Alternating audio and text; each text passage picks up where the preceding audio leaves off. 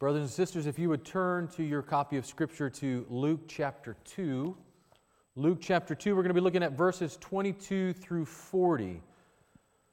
Verses 22 through 40. And as I mentioned earlier, we're looking at our core values as a church. So Jesus is the center of our fellowship as a church.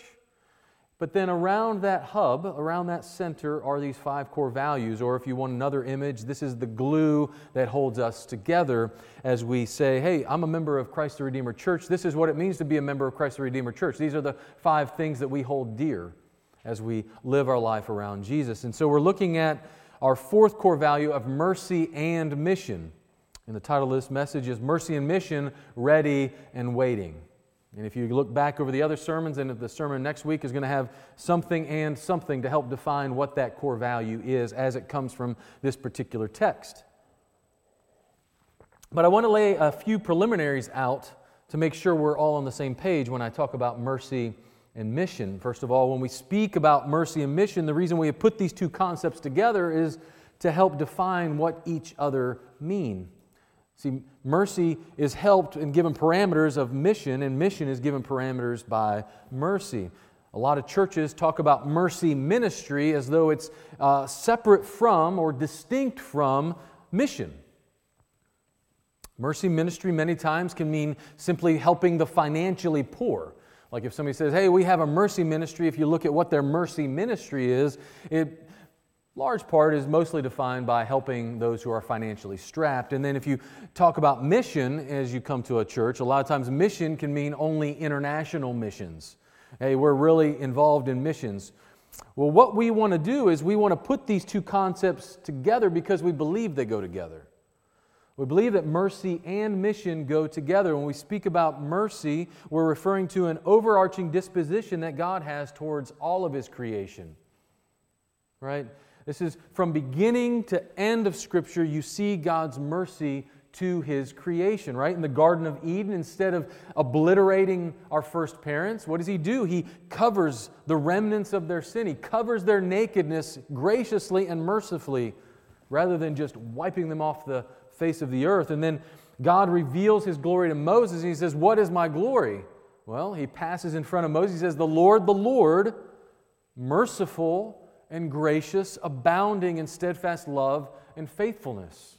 That is who he is. He defines himself by mercy. And then Jesus himself said, Be merciful as your heavenly Father is merciful. We have received mercy, so we extend mercy.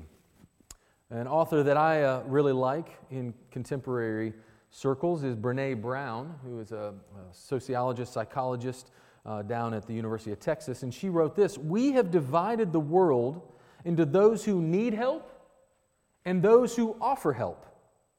The truth is, we are both. Those in need of help and those offering help. The truth is, we are both at the same time. And then one of my other favorite authors, Henri Nouwen, writes this The main question is not how can we hide our wounds, but how can we put our woundedness in service to others?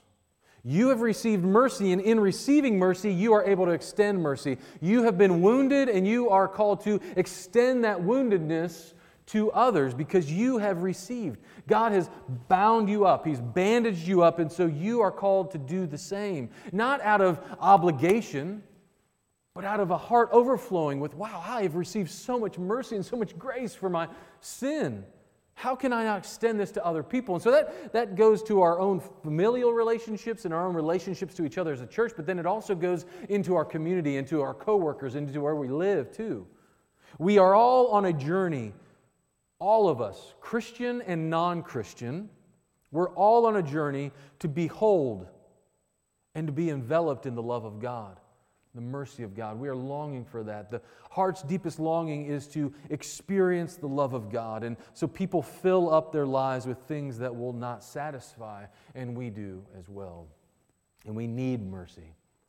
Therefore, when we speak about mercy as a church, we mean we want to have the same disposition towards those who are seeking after God, as well as those who could care less as well as to those who despise him. We want to be merciful people because that's who God is. We want to have the same disposition towards all ethnicities of people. Every color of skin, every background, every place, every culture, that we would extend mercy to them and not give a cold shoulder because someone doesn't sound like us or look like us or act like us. We want to have the same disposition of mercy toward the financially poor and the financially wealthy. All people everywhere are called into a relationship with God. So I want to lay that down as the primary building blocks of what we talk about when we talk about mercy is that every single person, poor and wealthy, black and white, all people need mercy, and that's the kind of people that we want to be. So when we think of mercy ministry, we shouldn't just think, oh, that's our benevolence ministry. No, that's not what that is only. It is partly that.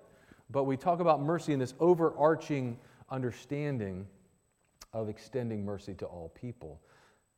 Now, with that being said, it's also true that when we look at the biblical storyline, the wealthy are often held in high regard while the poor are overlooked. Right? This is what James, Jesus' half brother, writes about. Right? Don't, when someone who has fine garments and rings on his finger comes, fingers comes into your assembly, don't show him the place of honor. And then when somebody comes in in drabs, say, hey, you sit over there so we don't have to look at you or ha- don't have to smell you. Right? No, see, the Bible is very clear with what's in our human heart is that we revere those who are on the Fortune 500 list and those who collect our trash, we overlook. We take them for granted. That ought not to be among the people of God.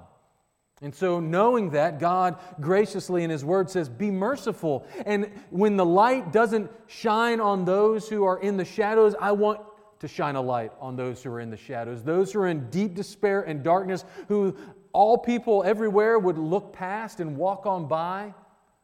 I'm going to shine a light on them because I know what's in the human heart. There is a particular bent that God's people are to have. There's a particular bent that we are called to have towards those who don't have. There is a particular bent that we are called to take action on. Because left to ourselves, we will revere those who have and look over those who have not. Therefore, when we speak about mission, we mean that same disposition that we've talked about is taken everywhere we go. We acknowledge that we are a people sent out. That's what the word missio means. It means to be a sent out people. And so we are always being sent out. As you are going, make disciples, right? That's what Jesus said in Matthew 28. You are sent. That is not something that you are called to. Okay, now you need to go. The assumption is, is that you are already sent. You're already going. You're already on the highways and byways going out. And how are you going to treat others as you interact with them? This is the coupling together of mercy and mission that make each other stronger. And that's why we put them together. The churches that we start here in the upstate, we want them to be merciful churches, like an interconnected net I've often talked about. Like we want to plant multiple churches here in the upstate, and, and like a knots of a net, we want to sweep through this city and through the upstate and capture fish. We want to be fishers of men. And so, this interconnected net of churches will be churches that are merciful churches towards others. This is the vision that we have for international missionaries that what we do here is what we do over there out in the world and this vision of reaching five unreached people groups in the next 20 years this hashtag 5 and 20 that i sometimes uh, joke about that it would be good to just have a little hashtag and say that's, that's what we are about 5 and 20 we want to genuinely reach people who don't have a copy of Scripture, and that's why we've strategically partnered with and give financially to missionaries in different countries uh, that do not have a copy of Scripture, do not have it in their own language, and we want to reach five genuinely unreached people groups. And if you're interested more in that, I'm happy to talk with you about that. But we are calling and asking God to do a work in our midst so that we would be a merciful church who is a missionary church. These movements of mission we want to inspire and enliven. These are all motivated by mercy.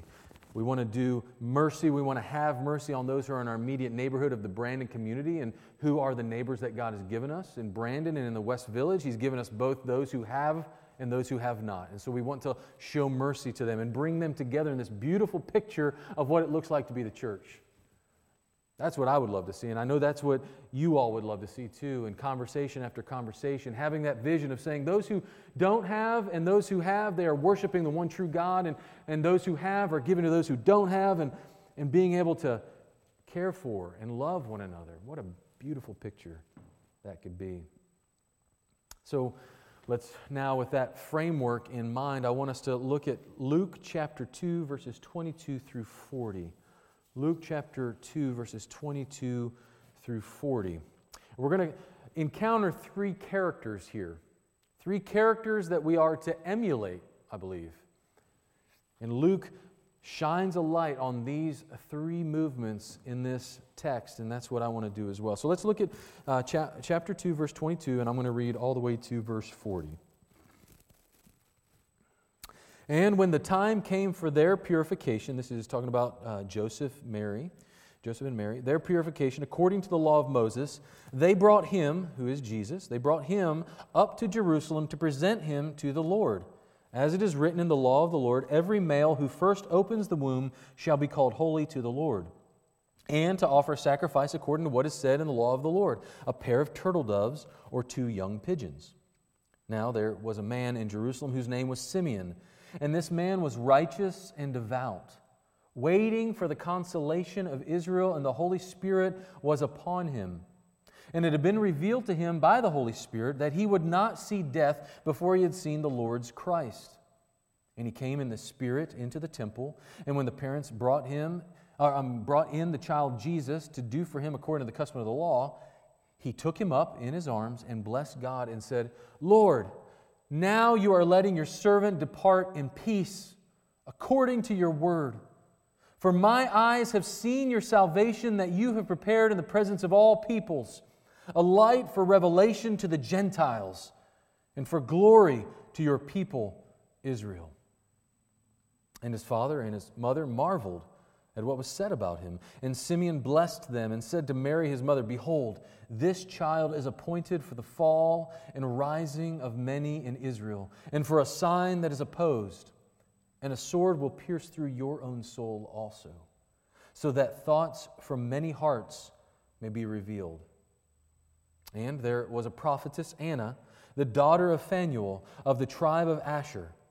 She was advanced in years, having lived with her husband seven years from when she was a virgin, and then as a widow until she was 84. She did not depart from the temple, worshiping with fasting and prayer night and day. And coming up at that very hour, she began to give thanks to God and to speak of him to all who were waiting for the redemption of Jerusalem. And when they had performed everything according to the law of the Lord, they returned into Galilee to their own town of Nazareth. And the child grew and became strong, filled with wisdom, and the favor of God was upon him. This is the word of the Lord. Amen. And so let's look at our first couple of characters Mary and Joseph. And we learn from Mary and Joseph first that they were poor in spirit. They were poor in spirit. You can see this in verses 22 through 24. So that's our first point for today. Poor in spirit. Mary and Joseph. We're, what we see first is that Mary and Joseph were, in fact, financially poor.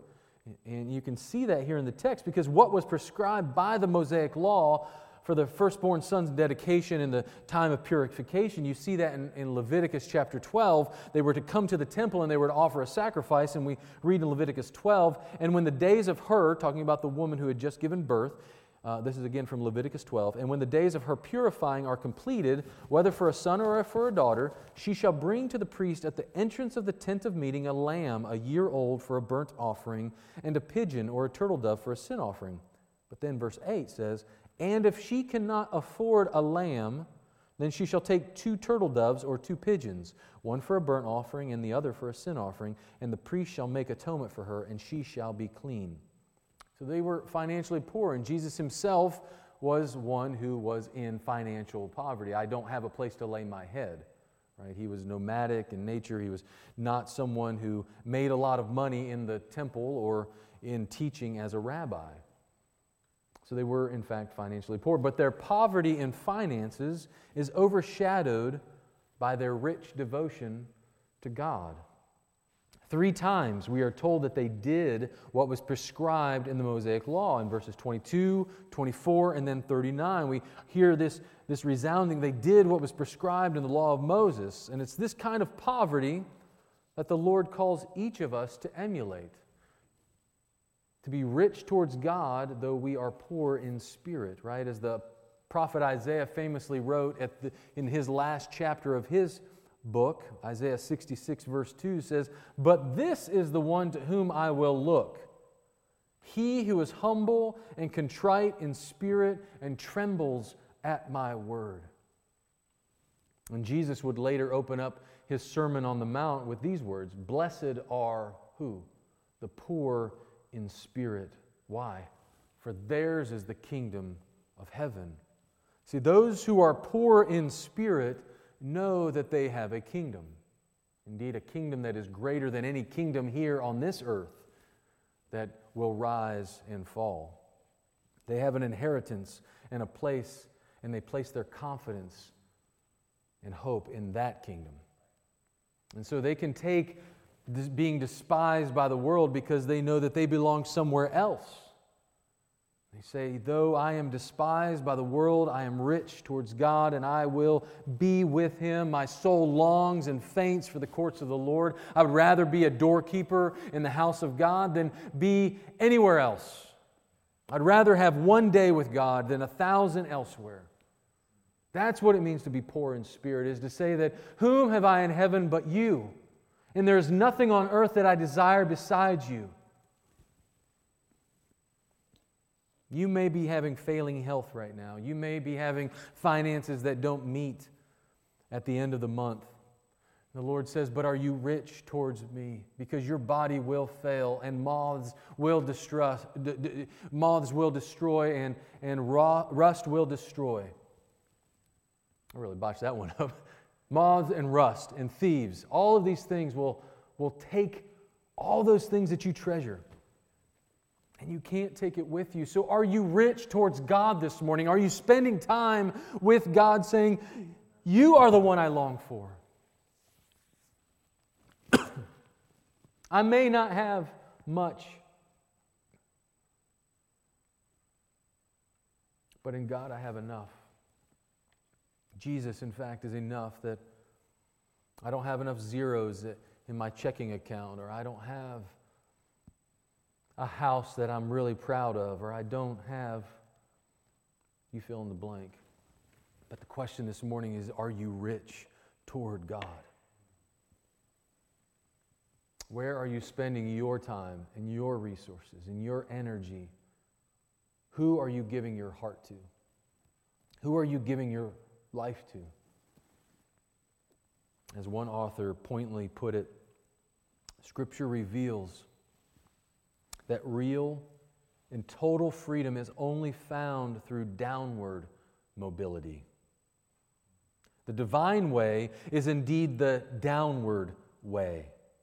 Jesus moved from power to powerlessness, from greatness to smallness, from success to failure, from strength to weakness, from glory to ignominy. The whole life of Jesus of Nazareth resisted upward mobility. And instead, he pursued downward mobility, being poor and humble. And in that humility, we find the greatest redemption that we could ever ask or imagine. In our Lord Himself, who had a, no place to lay His head, we are called to calibrate our measures of success as how attuned we are to the kingdom to which we belong.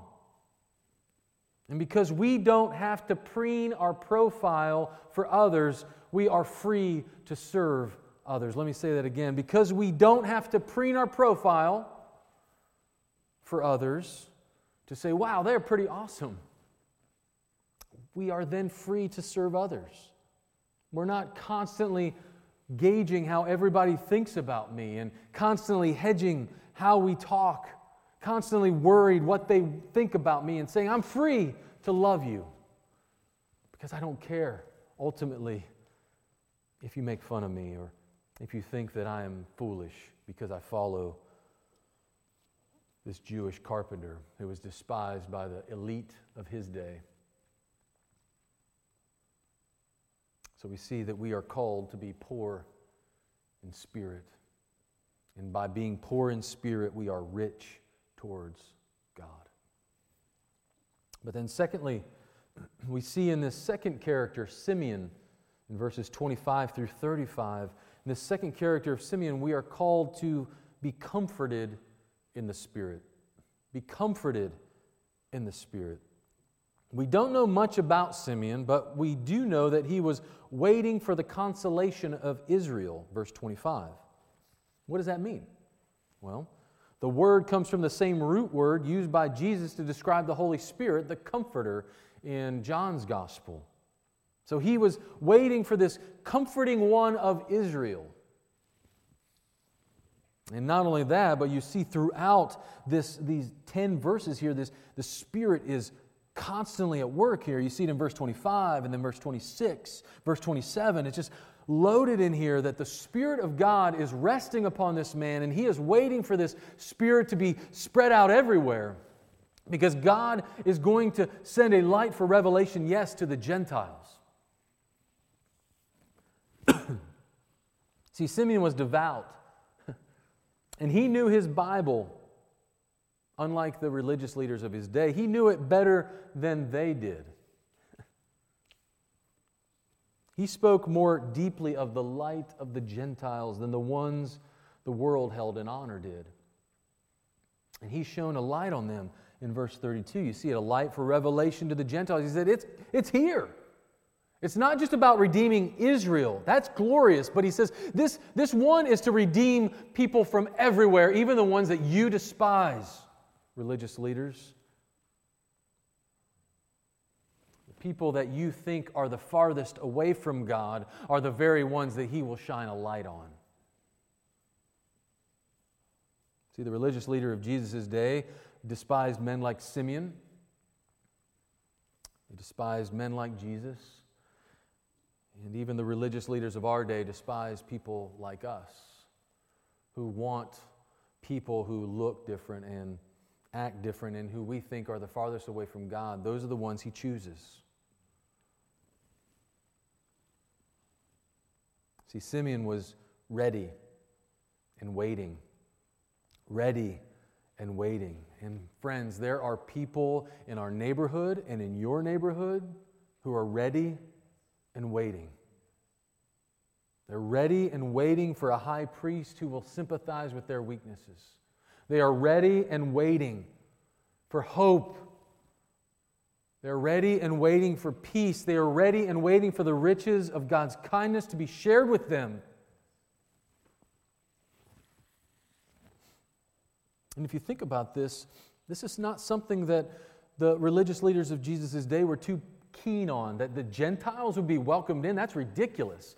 And you know, Paul himself was disgusted by the fact that Gentiles would be welcomed into the mix. But this is the very thing. After his conversion in Acts, in particular in Acts chapter 18, he goes to the religious leaders, he goes to the synagogue, and he, he says, From now on, I'm going to go to the Gentiles. Because you all are not receiving this message of the light to the Gentiles, this glory that God has given through his son Jesus, because you're not accepting that. Again, this is Acts chapter 18. He says, I'm going to go on to the Gentiles now. I'm done. I'm done here. And what does God reassure him with? Particularly, Jesus comforts him with these words of assurance. He says, Don't be afraid, Paul, but go on speaking and don't be silent, for I am with you, and no one will attack you to harm you, for I have many in this city who are my people. And he's speaking about Gentiles. They are my people. These ones who are far away from God, they are my people. So, my friend, Christ the Redeemer Church, there are people in your life that you come in contact with every day. Those we see on the streets of our neighborhood here every day who are ready and waiting. They're ready and waiting for this consolation, for this redemption, for this comfort that comes by the Spirit of God. People in our neighborhood, people right next door to you, people in the cubicle right next to you, they're ready and waiting for a word of healing, a word of hope, a word of encouragement, a word of love, a word of acceptance, a word of grace that you can give them. Because you have been given the very spirit of the high priest who has sympathized with our weaknesses. You have that same spirit within you to speak that word of redemption, that word of healing to those around you. People are ready and waiting. Are you listening? But then finally, we see a third character here, Anna. Oh, Anna, she is an amazing widow in verses 36 through 38. And in Anna, we see that we are to be fervent in spirit. I love this irony here that we are to be fervent in spirit because you would think that a, a widow who's 84 years old that she would not be that fervent because she's tired. But Anna is the most fervent of characters here, isn't she? The one who the world would say, no, no, no, she's, doing that. you know, she's She's near the end of her life. What, what does she have to offer? She has everything to offer in emulating the kind of faith, the kind of perseverance that we see in Anna. Do not despise those who have for decades given their life to following Jesus and who have not lost sight of the redemption that he can offer people. We have much to learn, 40 year olds, 30 year olds, 20 year olds, 10 year olds we have much to learn indeed from Annas who are all around us, these ones who are fervent in spirit. See, like Simeon, Anna was ready and waiting. She knew God's word. She spent time praying over God's word and fasting, preparing her own heart. Now, while Simeon was comforted that the promise would surely come, we see that Anna is fervent in her devotion. She devoted herself, we read, of worshiping God when all of her circumstances would lead us to believe she would be downcast, she would be sad. See, she knew misery, she knew suffering, she had lost her husband, and she lived alone for decades on her own. She knew suffering and loss and pain, and it was that suffering and loss and pain that fueled her devotion to God. Instead of being bitter and cynical, she used that to push her towards the mercy of God. She prayed and she fasted. She actively pursued God, and in her difficulty, she indeed was able to smile. Right? I, th- I don't think it's by happenstance that Luke mentions that she, her, she was the daughter of Phanuel. And Phanuel, if you take it in the Hebrew, means the face of God. And this dear Anna, this one who was longing to see God, saw the face of God in the face of Jesus, didn't she? And in, in that, not only was she able to see the face of God, but we are told by Luke that she is of the tribe of Asher. Now, why would he tell us that? Well, Asher, if you go all the way back to the naming of this tribe, means happy. The one who should have been the most downcast and the saddest and the gloomiest was the happiest. She saw God's face and was happy because she knew that her God had not forgotten her. One of my favorite authors and philosophers is Nicholas Wolterstorff, and I actually got to interview him on my podcast. If, I would encourage you to listen to it. He talks about suffering in that, and he, he wrote, I think, the best book on suffering and pain um, called Lament for a Son, but he wrote another book called Justice. And even as it relates to what we're talking about here in Mercy and Mission, um, I want to mention that. But um, Nicholas Wolterstorff talks about what's called the quartet of the vulnerable. And if you've gone through our membership class, you know that I've mentioned this before. This quartet of the vulnerable is this, as you look across the sweep of the biblical storyline, you see these four individuals come up time and time again. And who are they? They're the poor, the resident alien, the orphan, and the widow. These four people who the world has shoved into the corner and wanted to look at those who are beautiful and shiny and you know, well put together, but the ones who are, you know, the, the poor, the sojourner, the orphan, the widow, maybe we'll just kind of throw them a crumb every now and then. But he writes this he says, The widows, the orphans, the resident aliens, and the impoverished were the bottom ones, the low ones, the lowly. That is how Israel's writers spoke of them. Given their position at the bottom of the social hierarchy, they were especially vulnerable to being treated with injustice. They were downtrodden, as our older English translations nicely put it. The rich and the powerful put them down, tread on them, trampled them. Rendering justice to them is often described as what? Lifting them up. And I am really excited that we're going to begin looking at the minor prophets together and this, this storyline of the bible where the prophets they talk about righteousness and what is righteousness? It is lifting up those who are downtrodden. Those who are low and in lowly circumstances god calls us to walk with them and to lift them up. And at redeemer we want to be a people though that don't merely acknowledge the poor. It's important to say yes they exist that we aren't merely seeking to share the good news of the gospel with them. That is, that is, that is extremely good too. But we also want to do that with the wealthy too, right? We want to share the gospel, the good news of salvation as well. That's, that's, a, that's an assumption of what we are doing here at Redeemer. But we need to constantly keep reminding ourselves what we're supposed to be about. Not only do we want to do that, though, not only do we want to share the gospel with those who are downtrodden and care for them, we want to be the agents of justice and mercy to help lift them up, too.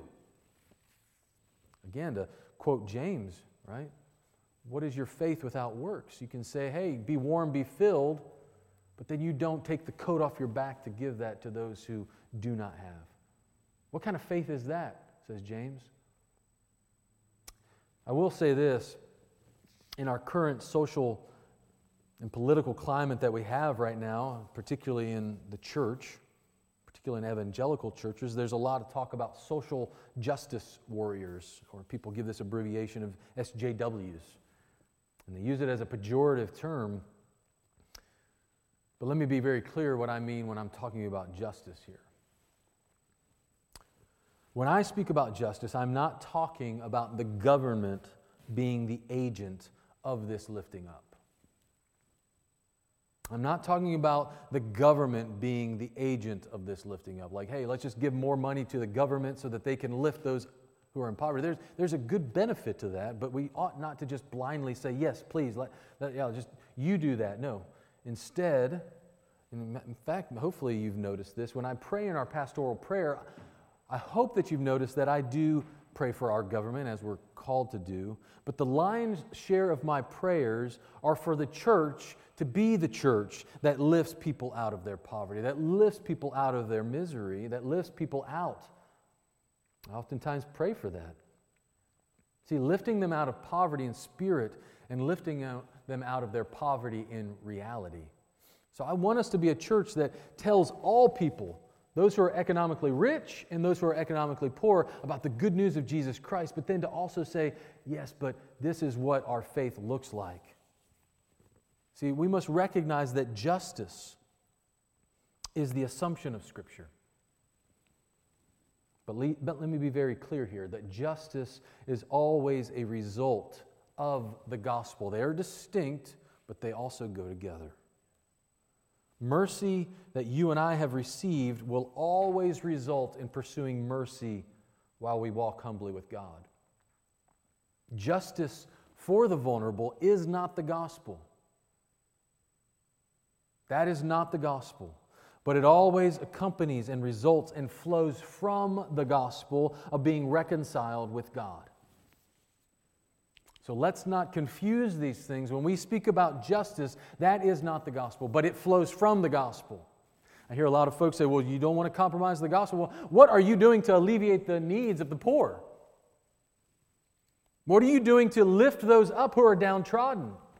Because you can say all day long, I'm going to share the gospel with people, but for one, are you doing it? and for two, what are you doing as a result of it? And so, my prayer for us as a church is that we will not just preach the gospel of forgiveness of sin, that people would repent and believe in Jesus as their king, and that in that they would receive the inheritance that he has promised to all those who will receive him. That is beautiful and glorious. And yet, we are called too to live here on this earth and to lift up those who are despised and rejected by men. We are called to be poor in spirit comforted in spirit, and fervent in spirit. May it be so. Let's pray. Heavenly Father, as we think about Joseph and Mary, although they were poor, though they were poor in spirit, they were rich towards you because you filled them up.